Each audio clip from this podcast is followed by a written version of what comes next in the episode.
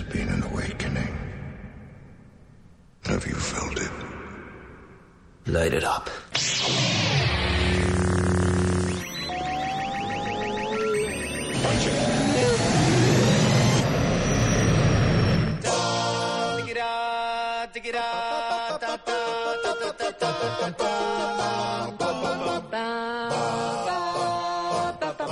Welcome to Unmistakably Star Wars, your source for a high quality, informative, and entertaining look into the Star Wars galaxy. So strap yourself in, because here's where the fun begins. Well, you know, Barb, Carl, we've been back from Chicago for a couple weeks now and mm-hmm. kind of reacclimated. And it, it- natural, anytime you come back from a, a long and especially highly emotionally charged trip, you often like have some time to kind of reflect on stuff. And as I was reflecting on Star Wars Celebration in Chicago, I had this memory as I'm walking from the hotel to the convention hall. And, and, mind you, for those of you that weren't there, the entire thing, you can go from the hotels to the convention hall all, all indoors if you mm-hmm. can navigate your way through the labyrinth of corridors. but nonetheless, I, I'm walking. And of course, um, hundreds, if not thousands, of people are dressed up in cosplay. And as I'm walking down the carpeted hallway of the Hyatt Regency McCormick Place in Chicago, uh, uh, coming from the other direction is a little girl. I'm guessing maybe nine years old, tops, average height, average body size, all that stuff, right? Just like just like a normal average little girl. She's dressed up, by the way, as uh, an imperial officer.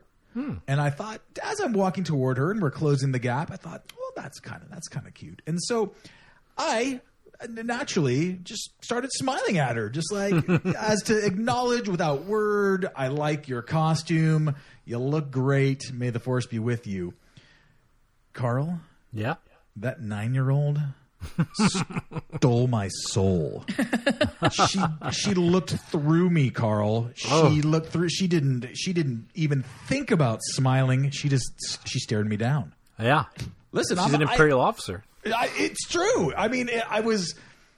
I, I, I didn't even know how to handle it. I, I, as we actually crossed paths, I, I was, I confess, I was scared to like look back and see if she was like still staring at me. Uh, so, nonetheless, um, while it was a great time in Chicago, uh, I this is going to activate my PTSD at some point or another. Oh, I'm, no. I'm sure of it. I know, I know, it's true, it's true. So, nonetheless, um, listen, listeners, uh, if that was your daughter, well done, well Yes. done. She she is living up to the highest calling of imperial and, and first order Mm-hmm. standards. So, uh, fantastic job. Pat yourselves on the back. Well, listen, my little tauntauns, welcome to this 180th edition of Unmistakably Star Wars. My name is Devin Clever. I am your curator of content for this evening's journey. Joining me in the USW studio headquarters, located amongst the redwood trees and Ewoks of California, the one and only Barb the Canadian. That's me. Hey, everybody. Also joining us, he is the mouth of the South, the one and only Mr. Carl Hassler. Well, thank you. And Devin, you know, sometimes you call me the thunder from down under. Yes. I do want to let you know I had a goal.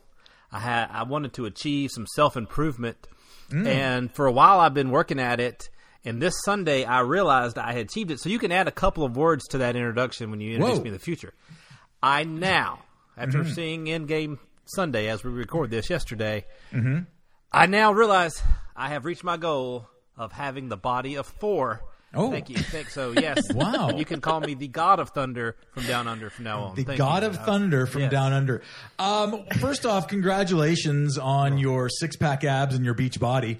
Um, my my wife often says. I looked exactly like Thor in a dark yeah. room. Um, so, congratulations on that. I, I will add that to the show notes for future reference. Thank you. I appreciate it. Absolutely. And um, guess what, guys? Eve is away on special assignment, which is podcast code for she ain't with us tonight. Uh, we wish her the best. She's been a little under the weather, so we hope that our salty Philly one uh, returns next week. Listen, we've got some fun stuff to talk about this week's episode. Uh, and in addition to other things, my goodness, there. I'm not sure a week can go by where there isn't some type of disturbance on Twitter that has fans grabbing pitchforks and torches and, and heading for the opposition. So we're going to talk a little bit about the stir, the disturbance in the force that was caused by this Darth Vader Dark Visions comic book that came out this last week.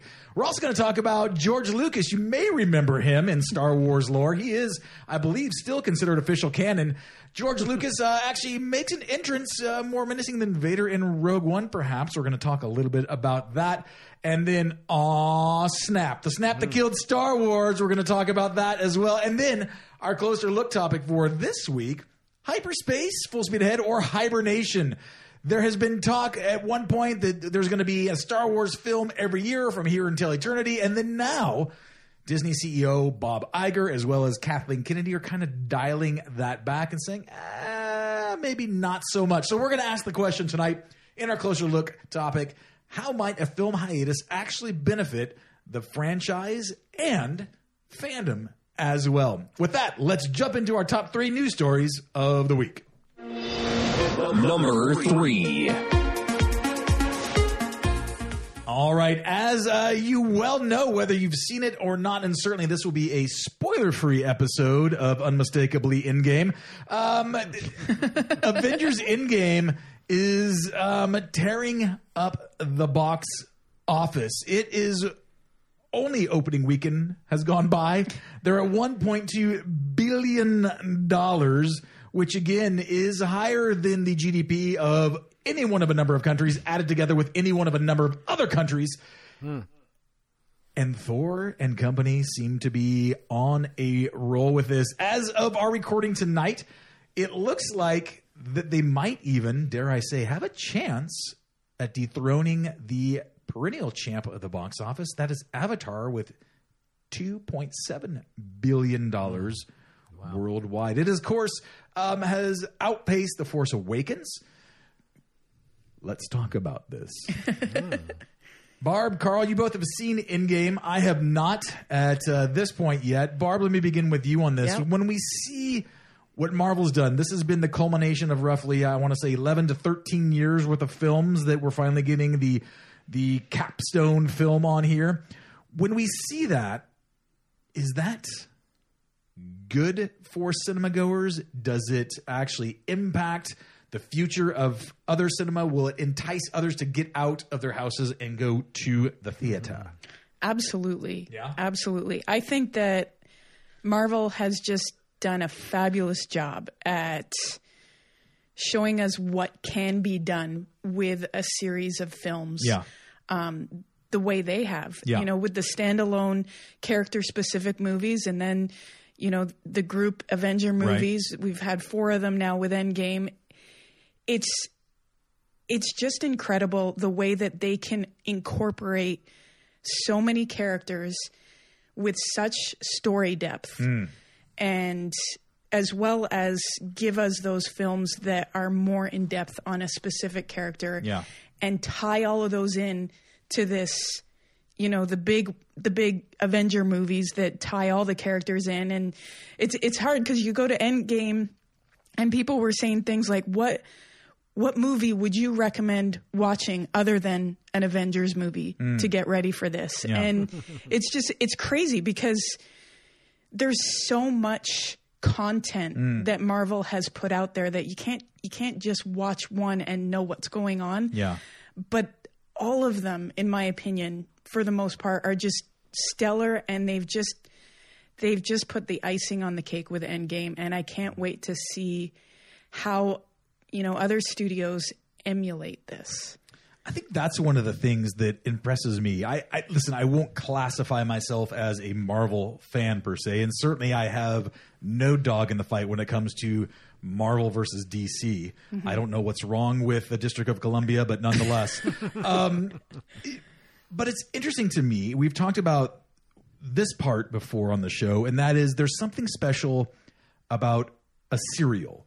And I think that really with 13 films, they have effectually like made a serial of films where they've had a chance to explore the depth of these characters. That is certainly something that has lacked in the sequel. Well, I won't even say the sequel trilogy, but uh, just the the Disney Star Wars additions to the box office. Yeah. Carl, let me ask you from your perspective, and again, not looking for spoilers, but what makes this such a box office behemoth? What what makes this particular film so doggone irresistible? There's a lot, lot of it there. Um, you know, I, I was thinking sort of the same thing when you mentioned serials too. I had been thinking about this too. You know, what it would be more George Lucas than you know instead of making the serial the thing before the movie, make the movies a serial. And I think that is one thing that you mentioned, and I think is is a key to it. They have put together like 22 films uh, that can be seen independently, but also tie into each other. So uh, they they would put characters in and out of movies. One thing, you know, I thought the Last Jedi sort of felt like it it had to cram a bunch of, of characters in that maybe Rian Johnson wasn't as interested in or didn't really know exactly how to use the characters, and so part of the movie you could it almost seemed like it had a lot of passion in it. The other part just seemed like it was just something for the others to do for a little while. Where uh, you know Marvel they they if you if you're not needing a movie, they they can do it without you, and then only in these big movies do they come together with with everything. So I, I think that's part of it that you could stretch that out, and you don't feel obligated. Well, we got to use this the same cast of characters for three movies. Um, uh, they they've kind of even though it was innovative when when Star Wars and when the originals did it, it is it's Yeah. kind of putting yourself in a pinhole now. Um, Really, really well said. I'm with you on that one. Let, let me stick with you and, and then follow up with this, Carl. When it comes to Avengers Endgame or or the Marvel universe in general and, and Star Wars, listen, I know we can't compare apples to oranges, superheroes to the mythology of, of Star Wars. However, however, there are some crossovers when it comes to how are things planned out. There's a there's a shared story group. There there is, uh, what we would hope is kind of a trajectory of where things are heading. Y- You're you're on the record uh, several times actually on this podcast of saying, hey, one of the things that you really appreciated that Marvel has done is they kind of had the end in mind from the very Right. beginning. What do you think that means when it comes to this sequel trilogy and future trilogies that we may get within the Star Wars universe? Do you think that Lucasfilm is learning a lesson via Marvel? I hope so. Um, the trilogies that aren't yet, or the series of movies that aren't out yet, the ones that are in planning stages, seem to be we're going to have Rian Johnson in charge of this set, and we're going to have um, Benioff and Weiss in charge of this set. And then even we've heard lately, hopefully true, they're even talking to each other. So uh, I think having you know, say what you want to about George Lucas and the first two trilogies, they see, you know, yes, you could tell that there were things added in Return of the Jedi that may not may not have been there from the beginning, but he had an overall vision of what the story was. He may have tweaked it as he actually wrote the scripts for each one, but he had an overall vision, and the same thing for you know episodes one, two, and three. So I just don't feel that's the case, and maybe it's just because when I see a different director, and this director came in here, and this director came in there, maybe my mind just tricks me into seeing it that way. Mm. But I honestly don't think that th- that it was totally as planned out, or at least the skeleton was there for uh, the directors and writers to work on those two. So hopefully they will learn that lesson, and I think. To me, like I said, how they have announced the ones that are coming out, I think they are taking a pause to really do that. Well said, Barb. When it comes to this and looking at box office receipts, we can we can talk another time whether that's a true measure of a film's success or not. I mean, it's funny how so many people were bagging on Solo and it got quote unquote bad box office, and Ron Howard said, you know, actually, this film far exceeded anything else that I've done for at least for an opening weekend. And when we think of other Ron Howard movies, he's he's had a couple of good ones here or there. Yeah. So I, I think right, it all has to do with perspective on that. Let me ask you this though: Has Marvel, has the Endgame movie, has it just set the standard by which all other movies are going to now be measured? Not, I would not say all other movies. I'd say Okay, well, let's, let's I'd say so let's say with, with blockbuster yeah, within the genre. Obviously, we, we won't expect you know the Notebook three to uh, to reach proportions like this. No, I mean, I think you know, you said something very significant. In you know, Ron Howard has had some very successful movies. He's I believe he's won an Oscar for Best Director. I believe one of his movies has won Best, Best Picture. And I guarantee that those movies did not even come close to Yeah. uh, the box office receipts Right. that we're talking about with Endgame. So when you're talking about do movies need to take a lesson from what Marvel is doing, it really depends on the goal of the movie and what they're trying to Yeah. achieve. Right. Um, but when we're looking at this type of blockbuster in this genre of superhero film and just the type of movie that so many people out there, whether you're a hardcore Marvel Comic Con fan or just Yeah.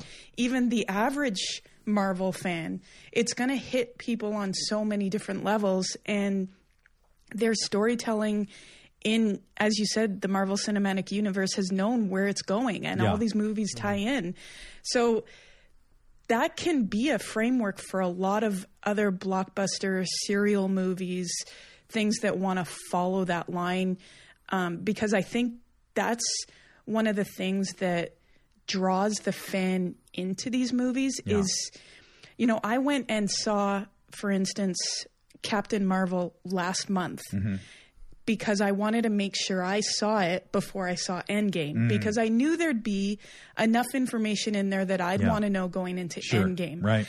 And I think that's one of the brilliant things that Marvel has done with their movies is they make it so that people want to see every bit of the story that could tie into the bigger picture. Mm. Yeah. Great point. Yeah, so movies movies and movie makers can definitely take lessons from that if that's where they want to go. I'd be Can I curious. add- oh yeah, go ahead, Carl. just Jump in there there. Go ahead.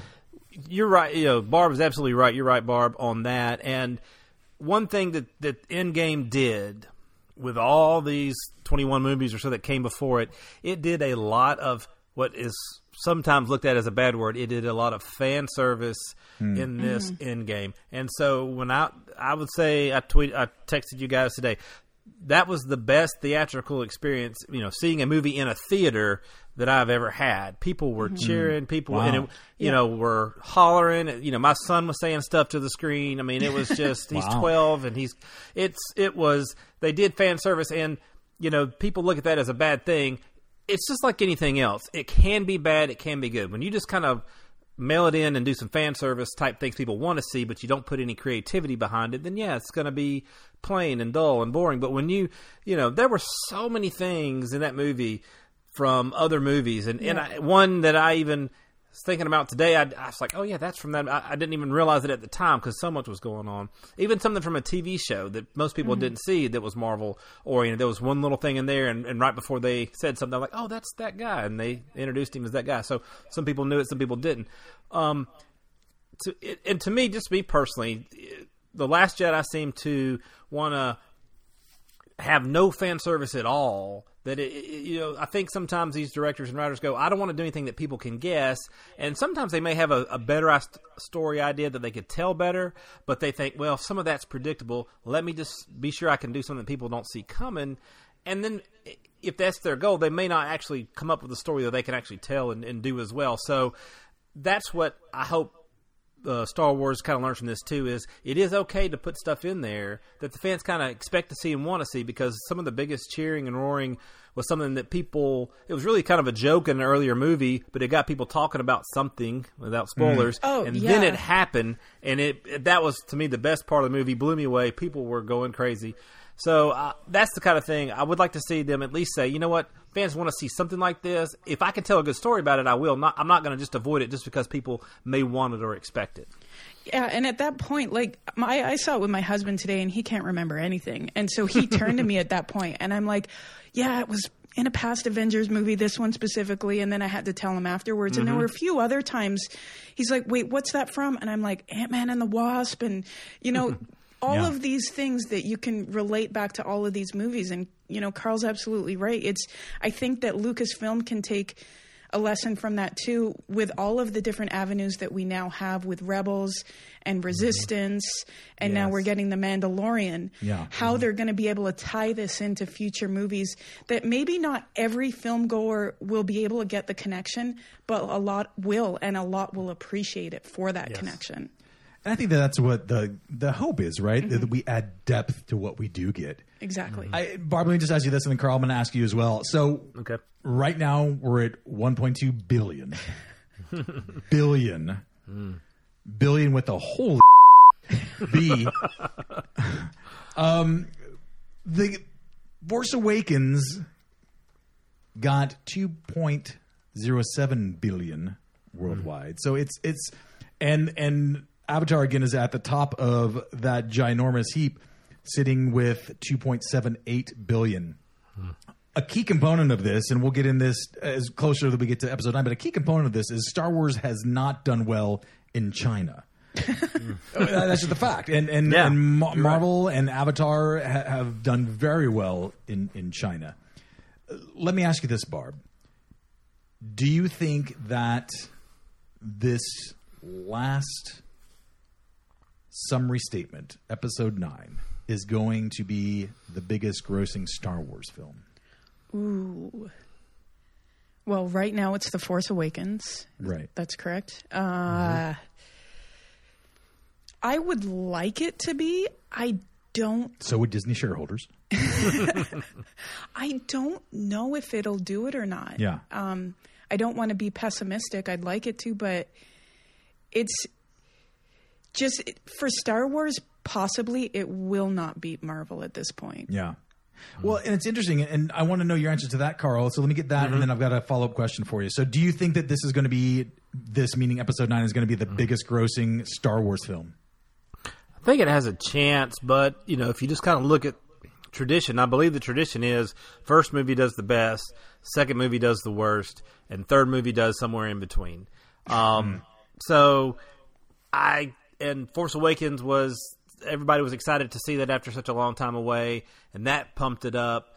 This is the conclusion of the Skywalker saga. If if they hit a home run with this movie, um, I think putting all the characters together, having them on this adventure together, having the you know the the Emperor instead of some villain, you know Snoke that we really weren't sure who he was, the villain we can uh, Emperor we can sort of yeah I remember him yeah I, he's bad let's go see what's going on. If they do that, if they do a good job with it, I, people might people might. I think they have a good a good chance at it, but I'd still say probably they'll fall a little bit short of the Force Awakens.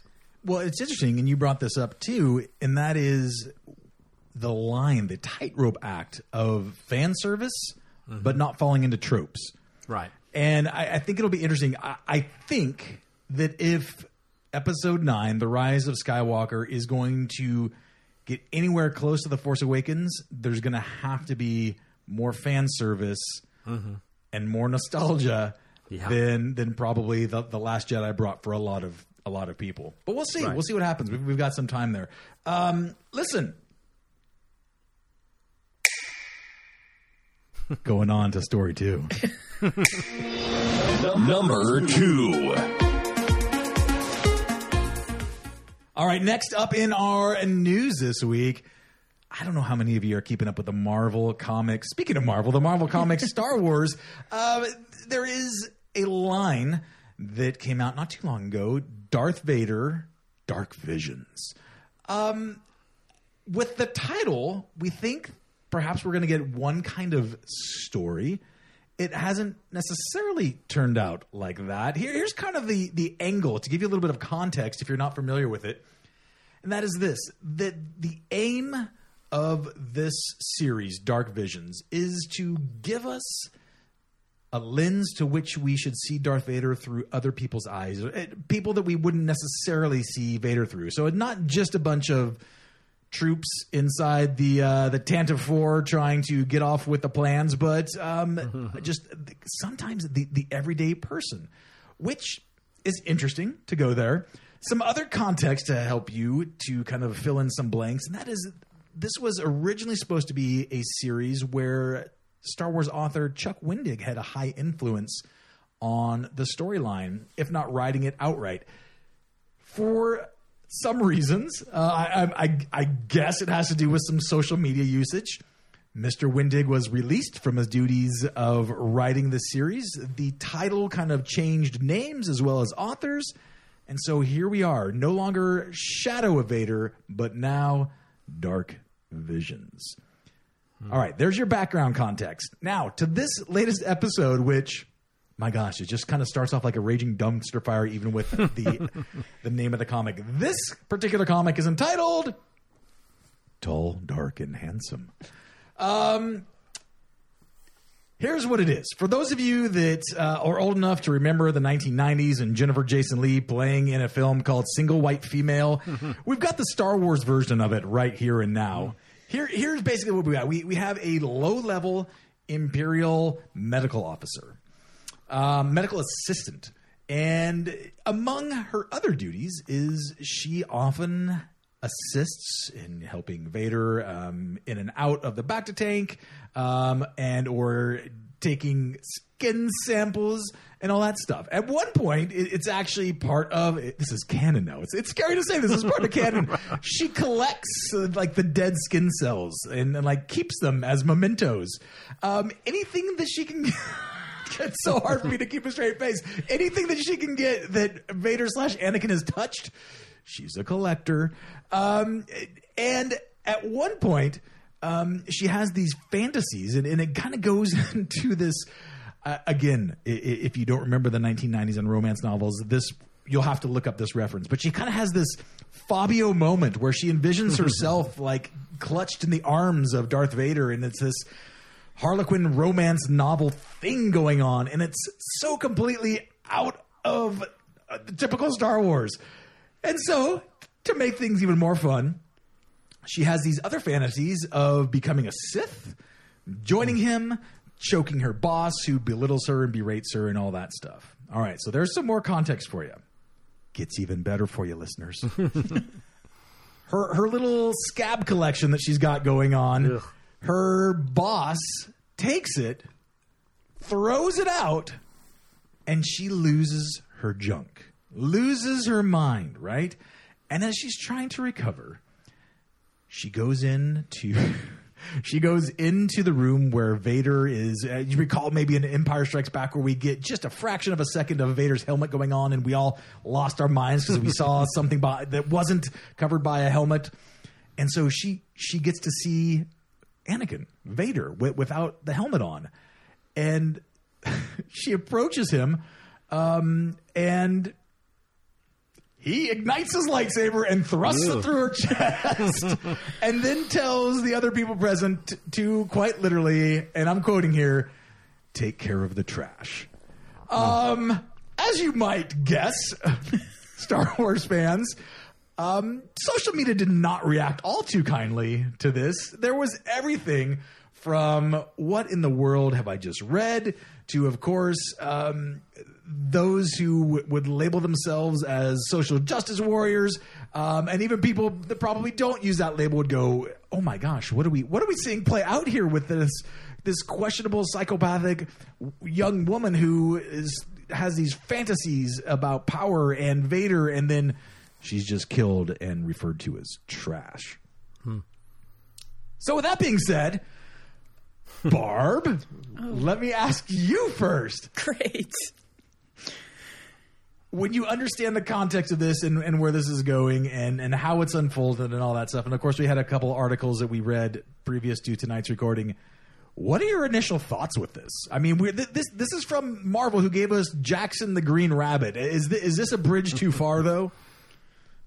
I think so. Yeah, and say why. We're talking about a comic book here that is canon.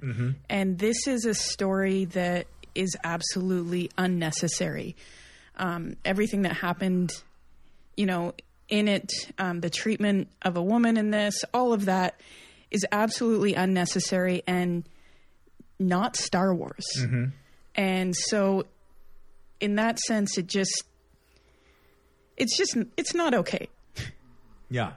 And, and so let me let me go a little further down the rabbit hole with you though, because I, I think most would agree with you. In in fact, a lot of social media said like this isn't even good fan fiction, let alone oh, officially licensed. Well, canon. and and see, that's what I originally thought reading this. I'm like, this would be something I would find in fanfic, Yeah. not and and not good fanfic. Right. And I've I've read some fanfic, and there are some really really good stories out Agreed, there. agreed. Agreed. If I had found this in there, Yeah. this would not be one of them. Yeah. And that saddens me when we're talking about something that's canon. Yeah. And yeah. And so even above that, to go even more macro. So Barb, let me go a little further down the rabbit hole with you. And so as a woman and as a woman who's raising three daughters, when you see this, i- is this quite frankly the stuff of nightmares? I mean, how far back do you think that we're setting the powerful female character with issues like this? Spill it. That's it's a really hard question to answer because you know I was reading some of it and the thing is are there people out there that have weird fantasies, weird attractions? Sure. There are. Yes. You know, it's it's not so far fetched that we should be completely outraged. Yeah. You know, and I am saying this as a woman. I, you know, it's I don't like reading it. I don't think that they treated the woman well in this at all. It was definitely unnecessary. But Yeah. at the same time, there are people like that out there. You know, there are people that deal with this kind of thing. It did not need to be in a comic book. Yeah. And yes, as a mom with three girls, this this treatment, the treatment of the woman, the infatuation that she has that the comic book basically belittles her Yeah. for it from what I read of it, which was not much, it made her look very small minded and stupid and just not something I would ever want my girls to read, obviously emulate anything like that. And that's what upsets me about Yeah. something like this is we're talking about the Star Wars universe. We're talking about canon here. This story is absolutely unnecessary and I would not want any young girl reading it. Uh, You brought up several great points there, and thank you for that. And I think the other thing, as you were describing it from your perspective, I'm just like, oh my gosh, this is a, a, a variation of Glenn Close's character, Alex, from Fatal Attraction. and, and, and for those of you that look at the art, whether you have the comic or not, you can just go on and search the title. I mean, there's some artwork that really, in and of itself, alone from the dialogue and the storyline, just really paints this young woman in an incredibly just like horrible light. Carl, let me ask you, you know, one of the mm-hmm. other things, this is literally a quote that Vader says after he kills her mm-hmm. Get this garbage out of mm-hmm. my quarters. And so for you, is Right. that is that so out of tune, out of sync with Star Wars as we know it? Or do you think that, ah, you know what, artistic expression, I see where they're going with this. And therefore, you know what? Maybe it wasn't the best choice, but eh, I can see Anakin slash Vader saying that. I mean, Anakin's a bad guy, right? I mean, we're not, we're not. He's not held. Well, Darth Vader is a bad guy. He's not held up to be what we want to emulate. Although you know there are people who pull for the bad guys and things like that in, in the real world or in fiction. So, Yeah. uh, I mean, if you just take the gingers out and just sort of, I mean, the story is kind of you know it's almost like a Tales from the Crypt type thing. Uh, you know, mo- comic book from the past where you know somebody is just idolizing somebody who is evil and terrible and, and, and putting them up on a pedestal, maybe making a shrine to them. And so, you know, the Yeah. ironic thing is that the person they're praising and wanting to be like and help is such an evil person that when you come near them or get or intrude upon their space, they kill you. So I can see uh, Darth Vader totally doing that. So it, it's kind of the twist of, you, oh, you liked him so much and you thought he was a great, and then it ends up killing you. So, I, and and Chuck Wendig even had tweeted something out about he had written something very similar, except it was uh, a male technician instead of female who just sort of, you know, like Vader, but you know, tried to approach him and say how much they wanted he wanted to be friends or whatever, and it didn't work out well for him. So, I, think that overall, I see what the person's trying to do, but at the same time, you know, especially now in today's time, having a you know it's not a romantic relationship but it is you know from the nurse's perspective it is. And you know any any abusive relationship where you know a man is is you know, beating a woman, hurting a woman, killing a woman is is not something that we really, you know, thankfully it's something that today people really frown on. People are losing their jobs over it if it comes out in public, where if they've been abusive. So you know, it, it, there's a reckoning coming about where people, men, got away with it for a long time, and now they're not. So that's good. You know, Me Too, Me Too movement, and everything. So, and to sort of put that in a comic book at a time period when we're really addressing this and and having to come to grips with something that most people think is terrible, but has been something that's been kept under the rug and people have gotten away with for a long time. It's kind of that's it's it's just not in good form, and and so yes, I, I don't think it's appropriate. Uh, so I guess I just I'm kind of on both sides of it. I know what they're trying to do, but it's just something you should know that is in bad taste and not something we want to have out there. Well said, because it, it, honestly, like this is an easy topic, especially as we're we're not engaged in a conversation with anyone other than ourselves. So uh, obviously, as people listen to this, it, we certainly don't want to give any room for misunderstanding or anything like that, which is always tough when whether we're doing a podcast or interacting on social media, which is probably the worst place to try to have deep conversations and that are meaningful. Right.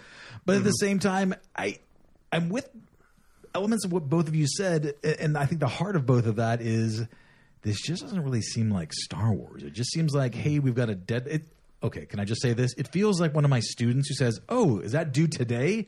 I guess I better do it at break before I've got Kleffer's class in the afternoon. Well, that that was one of the main points that I was taking from this is if we're going to have these you know comics and other forms of media for Star Wars be canon. Yeah it needs to be something that we would be okay seeing in a Star Wars film.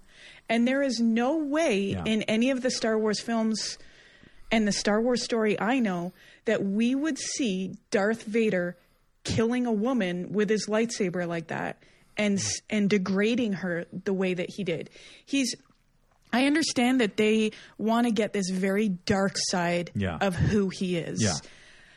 But this is going too far and we get enough idea of the darkness of Vader from all of the movies. Rogue One mm. really shows that without going to the extent that this comic book has done. And I guarantee if a scene like this was in a Star Wars movie, the backlash that you, social media got from the comic, it would be 10,000 times worse. I'll agree with that part, but I, I want to push back a little bit on that because we, we have seen Vader do things. I mean, he killed a bunch of younglings for crying yeah. out loud. So did you did you see that?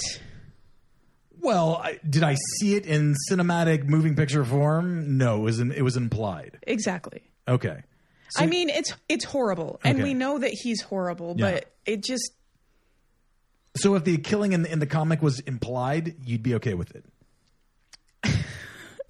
now you're throwing me under the bus. no, I just no. I don't mean to. Do, I, normally, I would do that. Yes, I, I, would certainly do that. But this one particular time, I'm just mm-hmm. wanting clarification. Yeah, I mean, it's it's very horrible what Darth Vader does at the end of Revenge of the Sith with the younglings. Yeah. It's absolutely horrible. It would have mm-hmm. been traumatizing if they had made that visual. Yeah, yeah. it was it was implied. You you knew what happened and it was awful, but because they can imply it off screen, it it doesn't have as profound an effect. Okay. So I it's hard to say with this comic book and what it's doing. I just I cannot see Darth Vader doing that in film form. Yeah. I well, I think that just to add to it, I I can see him obviously killing people, being ruthless. Mm-hmm. I, I think the two things that continue to swirl around my mind is this or are this. One, how much of this is based on where we're at as a culture and society right now? I think that there are, are so many stories in the news about Carl. You brought up Me Too, but we, have mm-hmm. had so many stories of power plays and sexual abuse and physical abuse mm-hmm. and, and so many things that it just seems like it's more or less like forget whether it's good Star Wars or not. It's just very tone deaf when it comes right. to what's happening politically and culturally right now. Mm-hmm. And the and the other part of it is I think that I continue to wrap my mind around is which, which part of this if we were to kind of deconstruct it a little bit upsets us the most is it that he he killed this young woman is it that this woman is just portrayed as an obsessive fan, uh, or is it, it is the worst part of this the fact that the language used to describe her as garbage is maybe uh, again going a bridge too far? Carl, any insight on that? I think it's just, uh, I think it's really all of them. I mean, it's just Sure. each individual piece that you mentioned is is bad in and of itself, but to put all those things together, you know, we're we're a lot more sensitive society than we used to be. And that's not I'm not saying that it's a bad thing necessarily, but it just right. We're we- more you know, aware, we- more empathetic. Right, right. And so, you know, the part of her being mentally unstable, okay, we, you know, that that's something that people would hide because they didn't want to seek help because they didn't want to have the stigma of being, you know, mental any kind of mental illness they may have. So that that makes it tougher to treat people like that. So we don't want to use it for entertainment purposes and and and and just sort of put it out there like, oh, that woman is crazy, and so you know, and so she's looked down upon and he killed her and it's okay because she's just crazy. You know so those that by itself is bad enough. We, we, we pull away from that because we want the society in general people to be able to seek help and not fear how people are going to look at them. And and as you already said you know we're, we're at a moment where women are standing up for things that have been going on for you know really forever, but you know in this country for decades, um, and and finally there's there's the, the pendulum is swinging the other way where not all the way there. There are times where they're not heard or believed, but it's it's it's louder than it used to be as far as people listening and understanding what's going on. So again, we don't want to encourage or show a, a man abusing a woman too. So all those things together right now are hitting at a place where we as a society are trying to push back and say we took those things too lightly in the past and we don't want to do that. So we so to put it in a comic book form in a science fiction, science fantasy, um, com, you know, storyline is using it more just for entertainment purposes as a, as opposed to maybe if we're going to tell those stories, do it in a way that would encourage people to seek help or stand up for themselves or do that sort of thing. That's where we are right now, and that's just kind of throwing us back, you know, a few decades or, or a few years. So I think all those together are things that we don't like to see anymore, and therefore it is caused the outrage. with you and, and well said both of you thank you both for sharing those insights all right let's get to our number one story of the week Number one.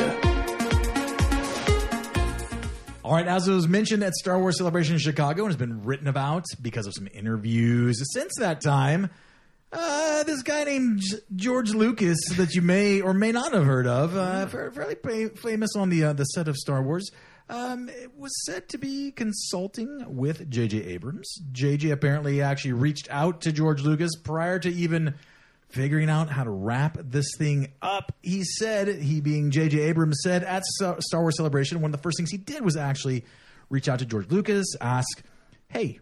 How, how would you go about wrapping this thing up? He goes on to say that you know it's one thing to make episode nine a film unto itself, but at the same time, in addition to that chore, bringing the story to its sunset. So, Barb, when it comes to George Lucas being, uh, we'll loosely use the term, a consultant, a resource for episode nine, is that good? Is that bad? Do you think that JJ was just doing that out of kindness, or do you think that there's actually some benefit to seeking insight from George Lucas? Uh, I think there's absolutely benefit from seeking insight from George Lucas. I know that he's he's not really a part of where it's going to go anymore, but that doesn't mean that the creator of the Star Wars universe doesn't have some good insights. Um, when I think back to Solo, Ron Howard himself said that he had George Lucas sitting with him on one of the scenes, Right. And he gave insight about, you know, I think Han Solo would do this, Yeah. And Ron Howard took that into consideration, and I think he used that, Right, right. uh, I don't know specifically what it was, but we're yeah, we're talking about the creator of Star Wars and whatever criticism or uh, praise we give him, he is going to have good insight, especially as to where the saga that he began might end. Whether J.J. Abrams is going to incorporate a lot of what he said, a little, none. I have no idea. Yeah. But that doesn't mean that George Lucas couldn't have said a few tidbits here or there that uh, J.J. Abrams might um, take into consideration. Yeah, well said. Carl, from your perspective, do you think that those that were, or in some cases still are, put off put off by the prequels? Do you think that this is a cringeworthy moment, or do you think that you know what, some people are just not going to like anything you do regardless?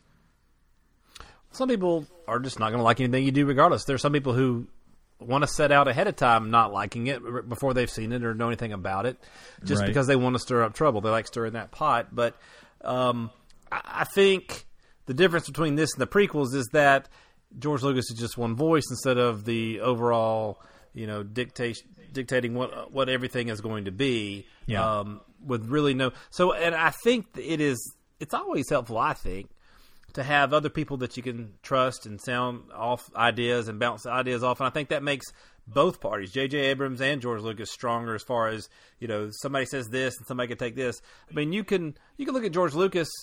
And you can. There's okay. he's- He's not a perfect person. There's things that he ha he doesn't necessarily do as well. Hey, whoa, whoa, Yes. whoa, whoa! Back it up! Back it up! What? What Star Wars? I know no one else you has on? said that. Um, I'm on Unmistakably Star Wars. no, He's, but what I was trying to get to was to the people who bash the prequels. There's a George Lucas does a lot of things well. I think he sees the overall story well. He, you know, when he was pitching Star Wars originally, it was a very big, uh, just long tale and story he had already had mapped out, and it was too big to make into a movie, so he plucked a section out. So, um, you know, he has the overall story is good. You know, people might criticize his directing or his writing. Well, he writes. He does a good job with his writing. What he's strong at is like throwing things in there that we don't really know what they mean, but from context we know what's going on. You know, and he's like just giving like a, a built-in history to this place and makes it feel a little more real. You know, and then in his his, his directing, maybe the, the images or where the actions are going is, is very good. He's created not only Star Wars but also Indiana Jones. He's created a lot of great stories that uh, you know have been great movies. Now maybe he doesn't direct the actors as far as how they deliver their dialogue very well. Maybe he doesn't write dialogue very well. So he's not a perfect person, but yeah, I'd want I'd want his input on the overall story and you know he might tell me something that it's like i wouldn't have thought of if i was jj abrams and go ooh and, and then you put that in the hands of maybe a different script writer you talk to somebody else and it and it and all those people together can sort of hammer out something that's going to be better than it would have been. So i think it is a good thing to listen to george lucas for the for the overall overall idea about where you're going mm-hmm. Yeah, I really, really like this. Like, I, I hope that JJ was actually kind of downplaying a little bit. I hope George Lucas's fingerprints are all over this. I, I think that, you know, 42 years down the road, here we are. And mm-hmm. Carl, as you said, love him, hate him, somewhere in between, or mm-hmm. like, don't like, directing, writing, whatever else. But my goodness, how incredible is it that this little idea he had mm-hmm. has spun off into a, a culture shifting phenomenon on, on so many levels from retail to cinema to sound design to special effects mm-hmm. to there is nothing when it comes to cinema that Star Wars has not influenced, whether on screen or behind the scenes. And mm-hmm. I think the same is true for kids marketing and kids toys and stuff uh, to a large extent as well. I mean, certainly the, certainly the tie-in with merchandise and film. And I think that what a I don't want to sound like JJ's doing him a solid or doing George Lucas a favor, but I think mm-hmm. what kind of not just brilliant, but mm-hmm. also I think appropriate mm-hmm. extension of like come help help us collectively like right tie this thing up at the end. So it'll be interesting. And- Go ahead, Carl. I just and I love J.J. Abrams too. I mean, I'm a big fan of. I've been watching stuff since Felicity, and but I will say, as much as he can hook you, he is great at hooking you, getting mysteries going on. Um, you know, he writes some really good, you know, I guess emotional stuff at times. But he does struggle with the landing. I have to say, he struggles with ending stuff, and Yeah. so you know, jo- George has had this thing mapped out forever, and he may not have it word for word what exactly it's going to be, but he has a general idea of what it would end, and he's probably had several. He's probably changed as time goes on. So, yes, JJ, bring in George, and maybe you know he can help you with something that maybe you struggle with too. So, I like it. I'm looking forward to this, and we'll probably never know exactly how or what George Lucas influenced on this film. Mm-hmm. But my goodness, what, what an incredible opportunity for us as fans and, and viewers. Listen, Tauntauns, so that's going to wrap up our news, but stick around because we're going to jump into our closer look topic right after this. I'm going in closer to one of the big ones. Closer, Come closer, I have good news. A certain point of view. Same thing I always do, talk my way out of it.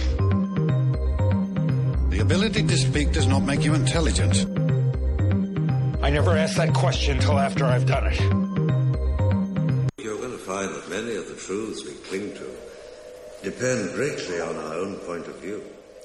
Speaking of our own point of view, this closer look section tonight is brought to you by Total Custom Patches, the official patch and sticker provider for unmistakably Star Wars. Total Custom Patches, total solutions for all your patch needs. Learn more at totalcustompatches.com. They didn't even pay for the jingle upgrade, but I gave it to you. I threw it in this week. I threw it in.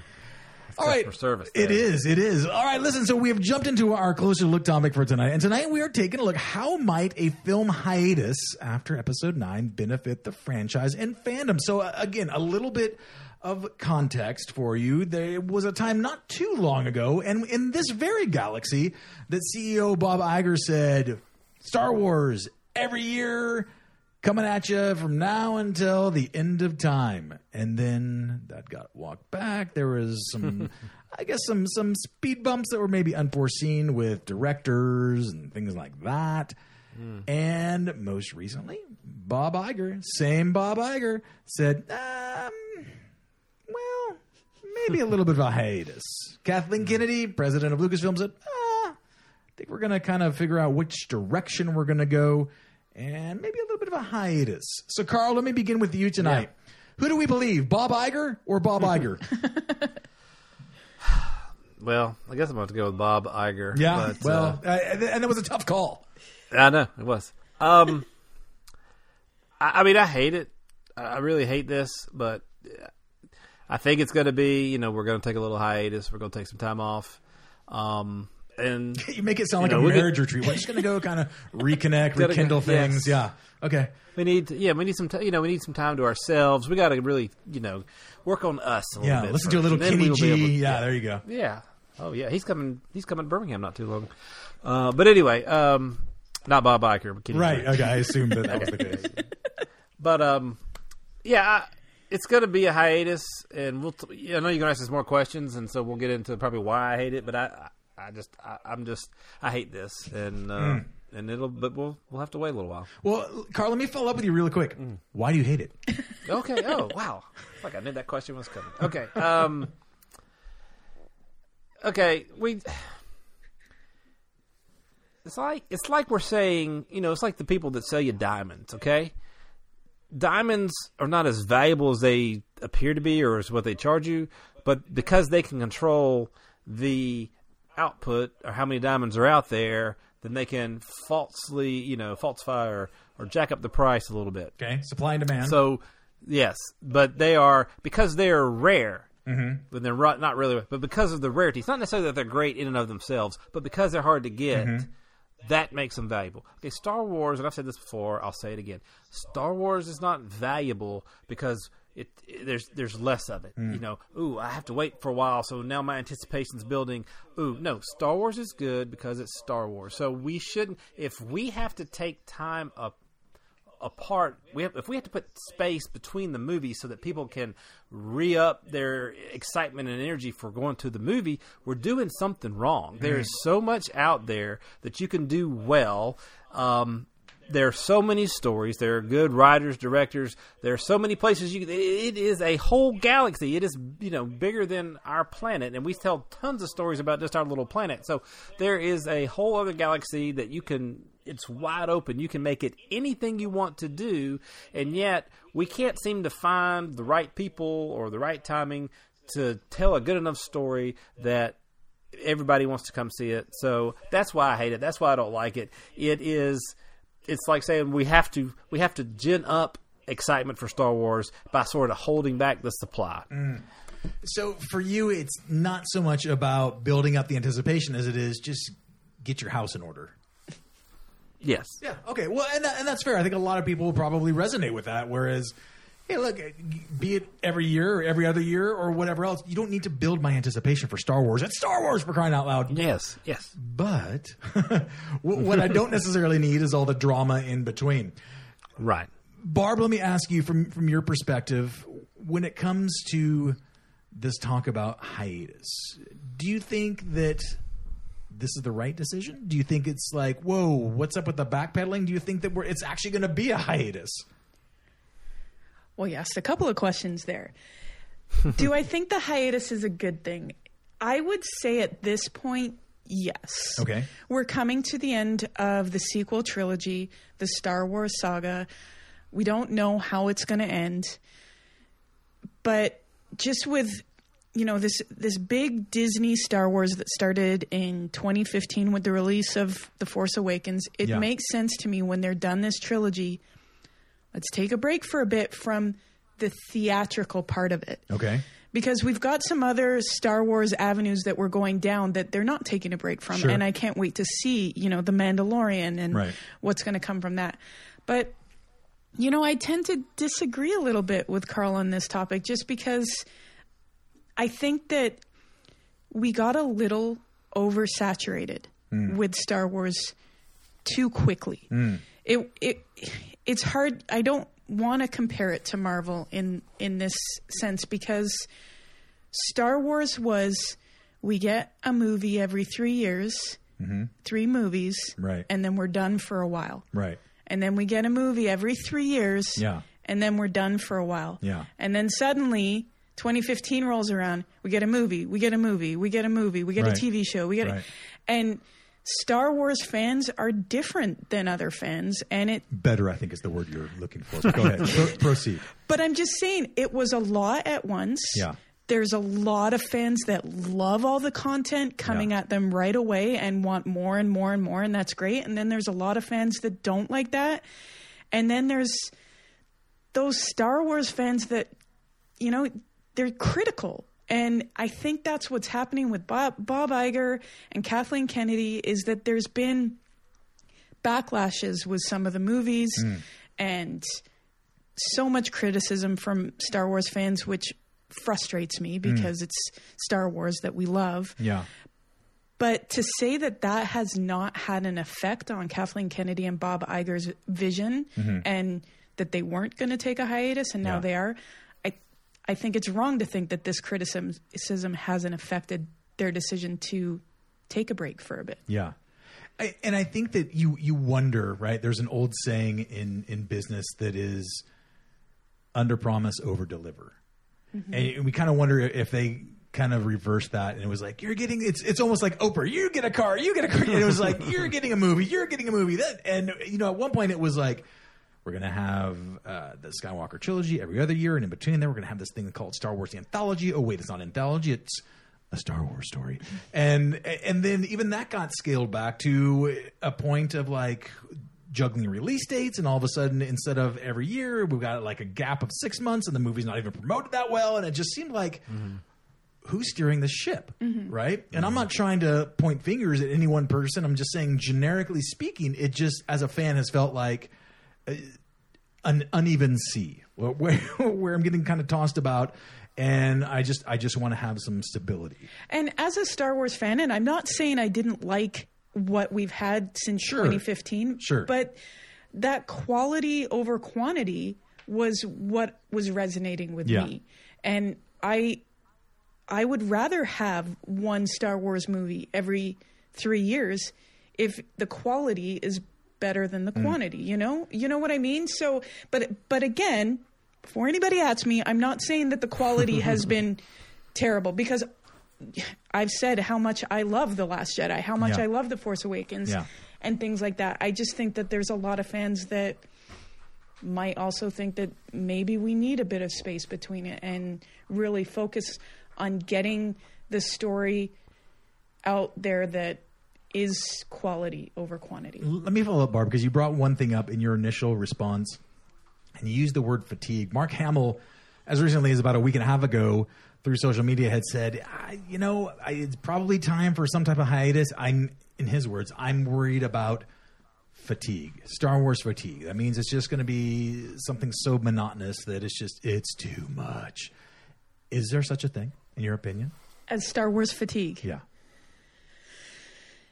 I not from my perspective, but I think there's such a thing out there in fans. Yes. Okay.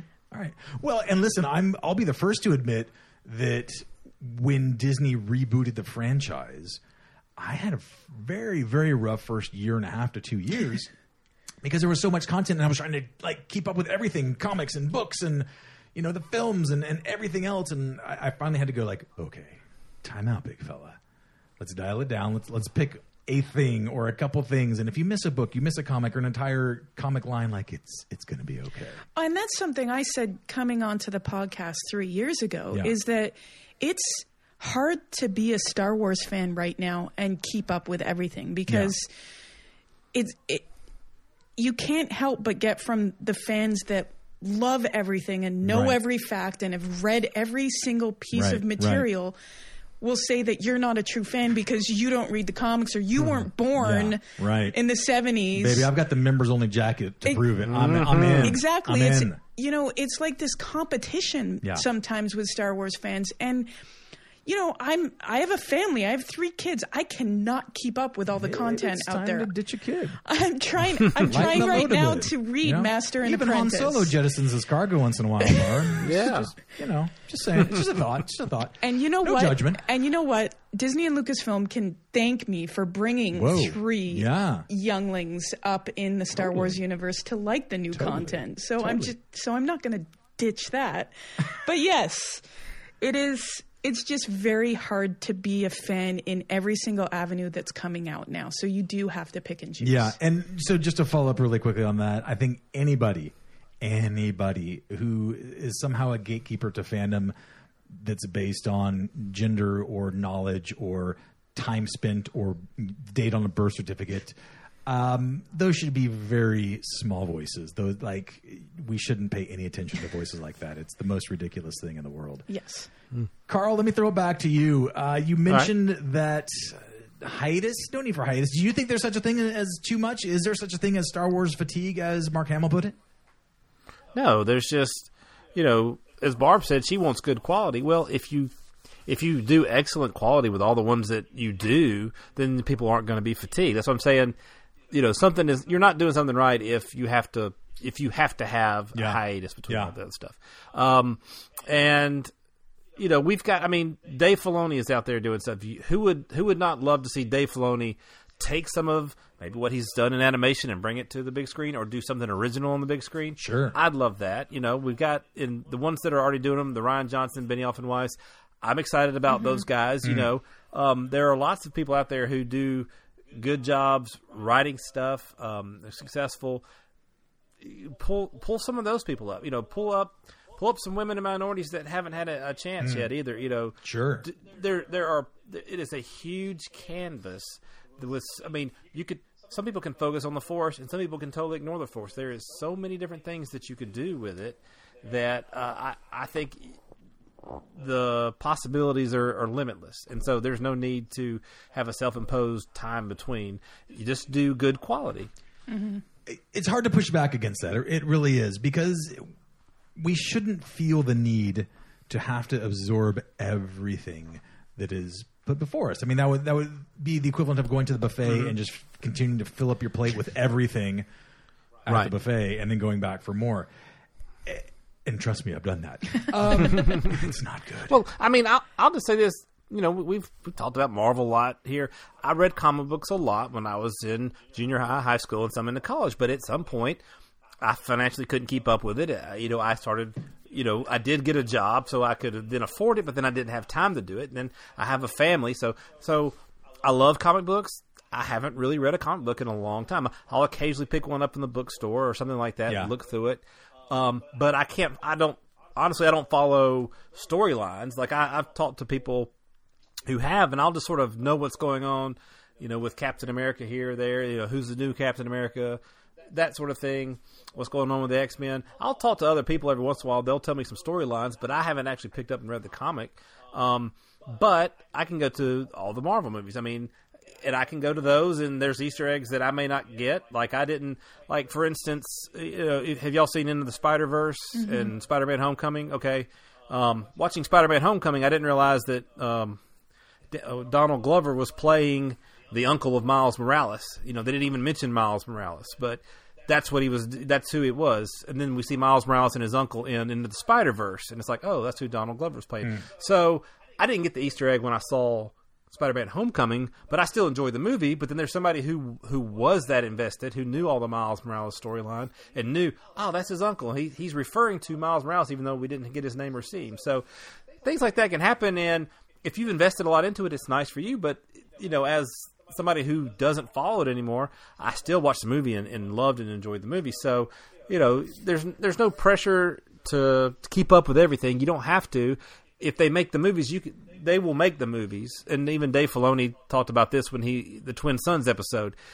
He had Aunt Beru saying, "Lou, come in, time for dinner," just so everybody knew that Obi Wan was on Tatooine watching over Luke. Which it's like, well, who doesn't know that? But he just he came with the with the idea that there's somebody out there. This may be the only thing they've ever seen of Star Wars, so we're we're not going to assume everybody knows everything. So if it's important for that story, they'll put it in the movie, and you'll enjoy it. So you know, watching the movie is the easiest thing to do for me.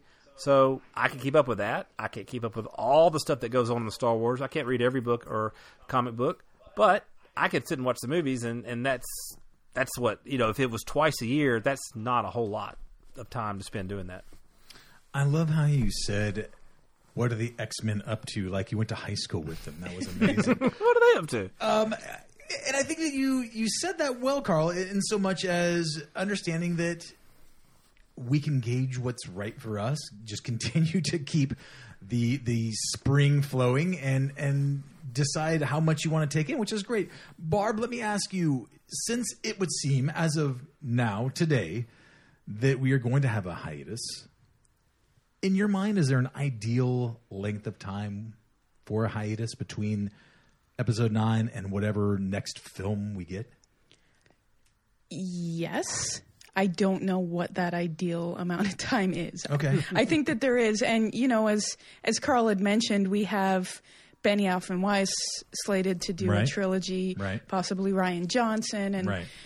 and so if that's still the case, it would seem to me that a couple of years, maybe we'll start getting an idea of another film trilogy or film series for Star Wars. But if they're talking about a hiatus, I would expect us not to see another Star Wars movie after the the Rise of Skywalker for at least two years. Mm. I, I think that's probably going to be two years or or more. Mhm. I'd be curious. That would be at least two years. What that means. And I see what you did there.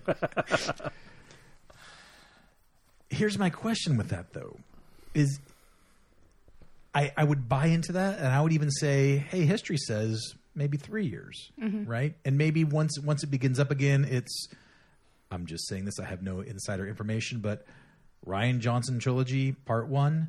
The next year, Benioff and Weiss part one. The next year, Rian Johnson part two, and so on and so on. So we've got you know a six year stretch there where we're getting every other year we're getting an installment to these two trilogies.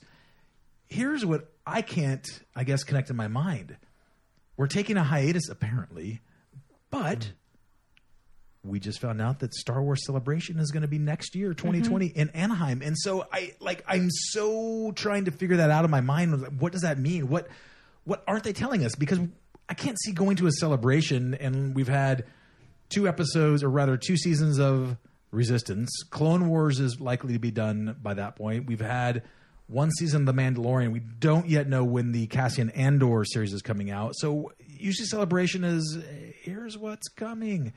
And mm-hmm. would you do a celebration and still have a, a two to three year gap for the next films? I don't know. Mm. Yeah, and I was asking the same question because I, I, I had said that this was the celebration to be at, you know, Right. getting the reveal for the trailer for Right, episode right. nine and getting an idea of what the Mandalorian is. But celebration in a year, it's like, well, all of that will be done with. Yeah. Not that the Mandalorian's over, but there Right. won't, there's nothing else on the horizon that's new Right, that we know of. that we know of. Yeah. So But that doesn't mean that we can't have a fun celebration. It just that little imperial officer calls around. I'm telling you, your soul will be sucked right out of your body.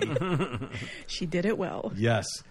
Carl, let me ask you though, when it when it comes to hiatus and and, and kind of I mm-hmm. guess planning the trajectory of Star Wars releases, whether it's on film or Disney Plus, do you think that in terms of film hiatus, they're actually working at an advantage by having Disney Plus soon to be up and running? Yeah, that that is an advantage because the danger of a hiatus is kind of losing steam and having people uh, drift their interest in other places. Um, but with Disney Plus, there will be like we've already talked about the Mandalorian and Clone Wars, so people can focus on that and Yeah. be excited for that because it's like, well, this is all the Star Wars we're getting this year. It's all the new Star Wars we're going to get, and and and really, uh, well, it's going to be same year we have the Rise of Skywalker, but it's it's going to be the last new Star Wars we're going to have for a while, it appears, and then the next new Star Wars we'll have will be season two, I guess, of the Mandalorian. So it, it kind of focuses on that. It, it is an advantage for the stream that streaming service because people are going to grab it like it's the you know like a canteen in the desert. It's, this is our last little bit. We gotta Yeah. we just gotta sip it a little bit. We don't Right. want to like use it all up too much. Right. I I'm curious though if we know that we've got two trilogies somewhere out there in the nebulous Barb.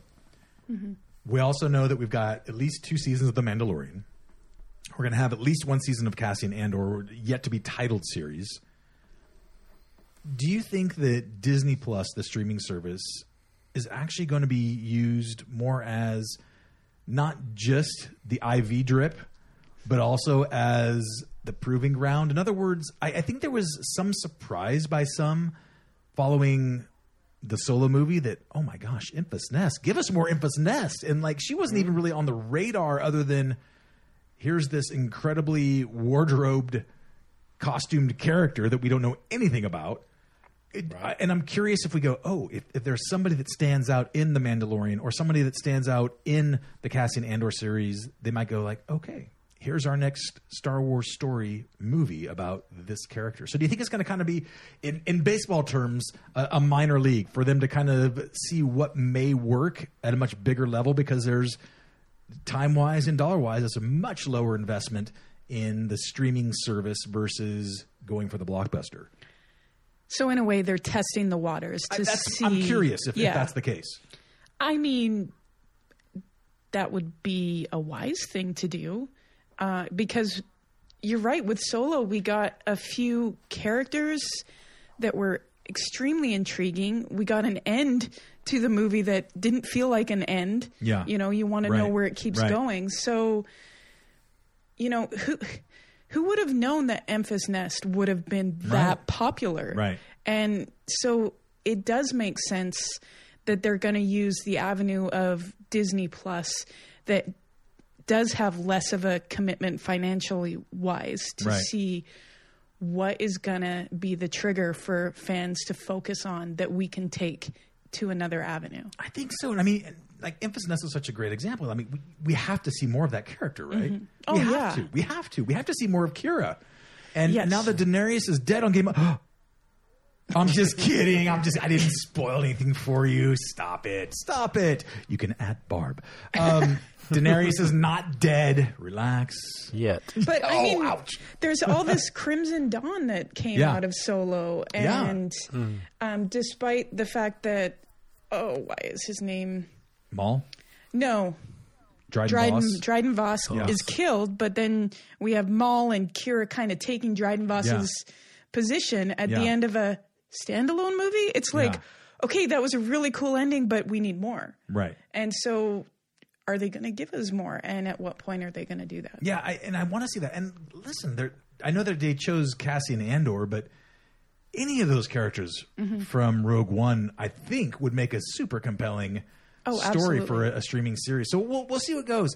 All right, so Barb, let me ask this as we begin to land the shuttle on this one. Um, from a scale of one to five, one meaning absolutely hate the idea of a hiatus. Five meaning I love the hiatus. Give me hiatus. Where are you? I'm, Don't say three. Three's not an option. I was, gonna, I was actually going to say 3.5, Oh but that's not an option either, I can tell. So I'll, I'll say a 4. Okay, so you're in favor of it. This is some- When when it comes to theatrical content. sure. I Right, want to be right, very specific right, on that. Right. Okay, so theatrical content leaning in the direction of yeah, it's it's actually you're okay with it. Okay with a hiatus that's 2 to 3 years, but no more. Yeah, and I don't think they'd push it off longer than that. No, right? they shouldn't. mean, they have just unveiled uh, part one of Star Wars Land on the West Coast, and they'll unveil the, the part uh, two Star Wars Land on the East Coast here soon. I, Carl, I we you have clearly made your point that you are not for the Oh, yes. And so I'm going to go out on a limb here and think that you're going to say um, a one.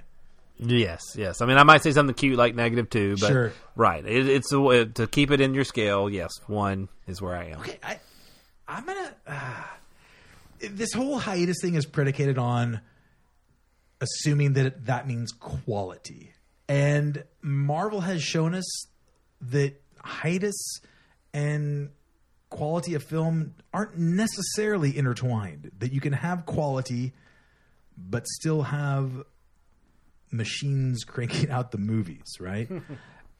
So let's assume that maybe we go on hiatus for a little bit. Maybe they have their halftime talk. They get pumped up, right? They drink their Gatorade and they come back. Mm-hmm. And maybe going forward, we're rebooting the reboot, but uh, going forward from 2020, maybe that hiatus is, is over with in the sense that, like, okay, here's our game plan. And and going back to Marvel, Marvel has done that at cons where they've been like, and here's what's coming, and here's what's coming, and here's what's coming. And then they brought out like the actors and, and the celebrities that are going to be in those things. So I, the model exists to do that. So I'm in favor of let's have a little hiatus, a little halftime, grab a Gatorade, have your orange slice, right? Get your electrolytes, and then let's get back in there, winner. And um, in, in, in the t- in the words of Jon Favreau from Rudy, who's the wild man now? See, I think that would be great for Celebration 2020 in that right now at this Yeah. point we don't hear about any new content. Yeah. We have new content coming, but Right. it's all stuff we know about. Right. If from this point to Celebration 2020 we didn't hear about anything Yeah. and then suddenly at Celebration they reveal a whole bunch of things that will be coming, that would be cool. I mean, I think they have to because if they have a celebration immediately after having a celebration, and they don't have any new announcements, there there will be, well, it won't be pitchforks and torches. It'll be hmm. special effects, lightsabers, and Nerf guns. But nonetheless, like we will storm the Bastille. We will Yes. storm the Bastille. Yes. That's a good Canadian French reference for you, right? It's not Canadian at all. It's from France, Well, but whatever. Canadian, French, Walmart, Kmart, Barb, it's all the same. Don't worry about it. Don't worry about it. All the same. It's all the same. It's not American. and We don't know nothing. about it. Exactly. America. America. America. All right. Wow. Um, before this completely goes off the rails, um, stick around because we're not done with you yet. We're not done yet.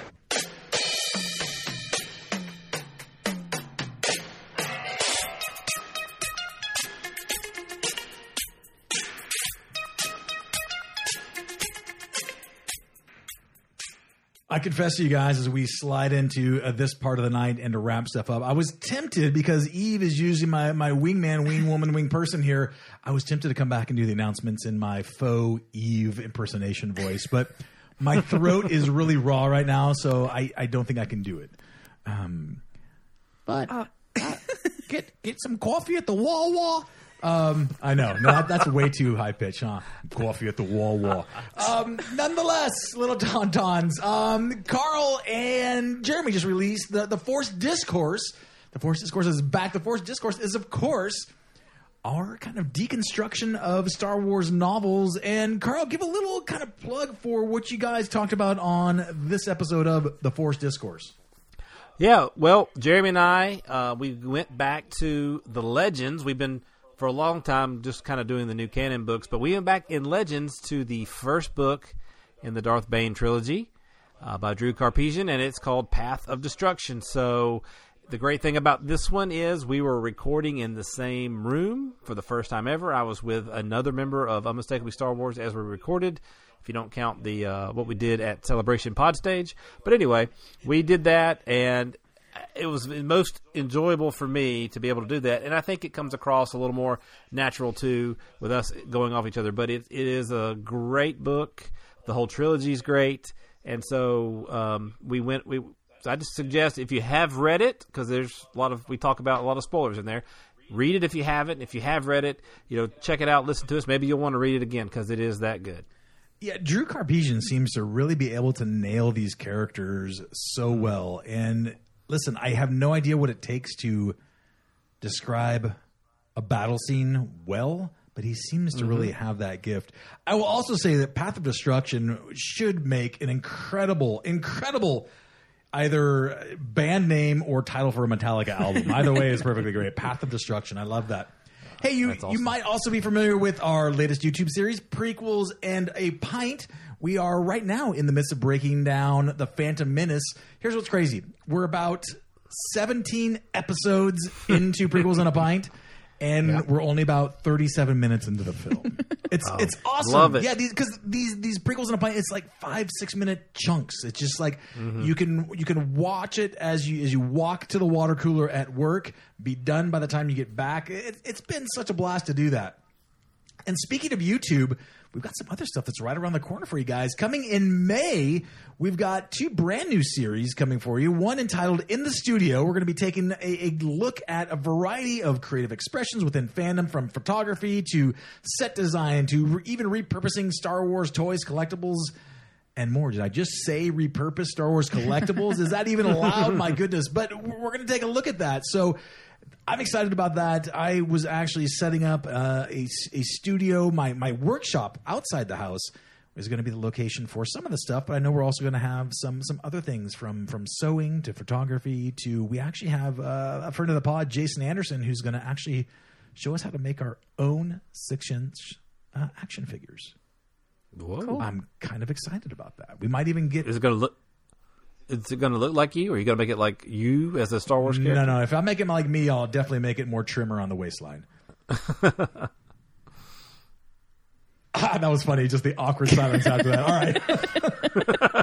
the, the, other series that we have coming up on YouTube, we're, we're entitling it Size Matters Not. Listen, I don't know about you, dear unmistakably Star Wars listener, but some of us – uh, myself at the front of this line, some of us uh, struggle with just trying to keep balance in life. And I know for myself, weight is something that I have struggled with my entire life from early childhood through now. And I've gone up and down the scale um, more times than any roller coaster I've been on. And so we said, like, why don't we actually kind of get together and, and, actually encourage one another. And so we're producing a YouTube series entitled Size Matters Not and it's just going to kind of document as an ongoing series our team's journey to find balance in life. And the series is going to follow our team in some of our daily physical and emotional struggles and, and our victories as well. And it's also going to have some Patreon exclusive episodes, as will in the studio the series. And both of those are going to begin in May. So listen, if you're looking for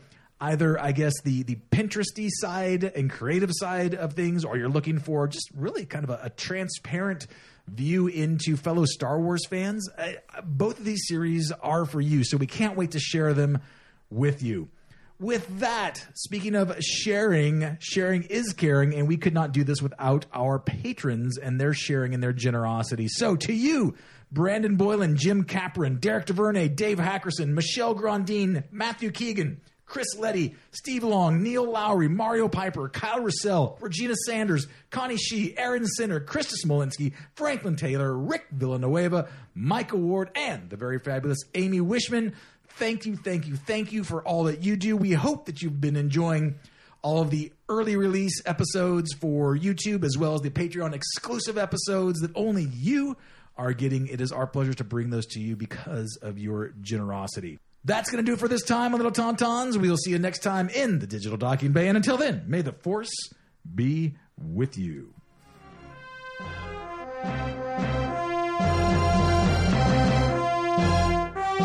Unmistakably Star Wars is a member of the Star Wars Escape Pods Network. Explore more great content and get to know our sister shows at weareescapepods.com and on Twitter at weareescapepods. The Star Wars Escape Pods Network, promoting positivity in fandom.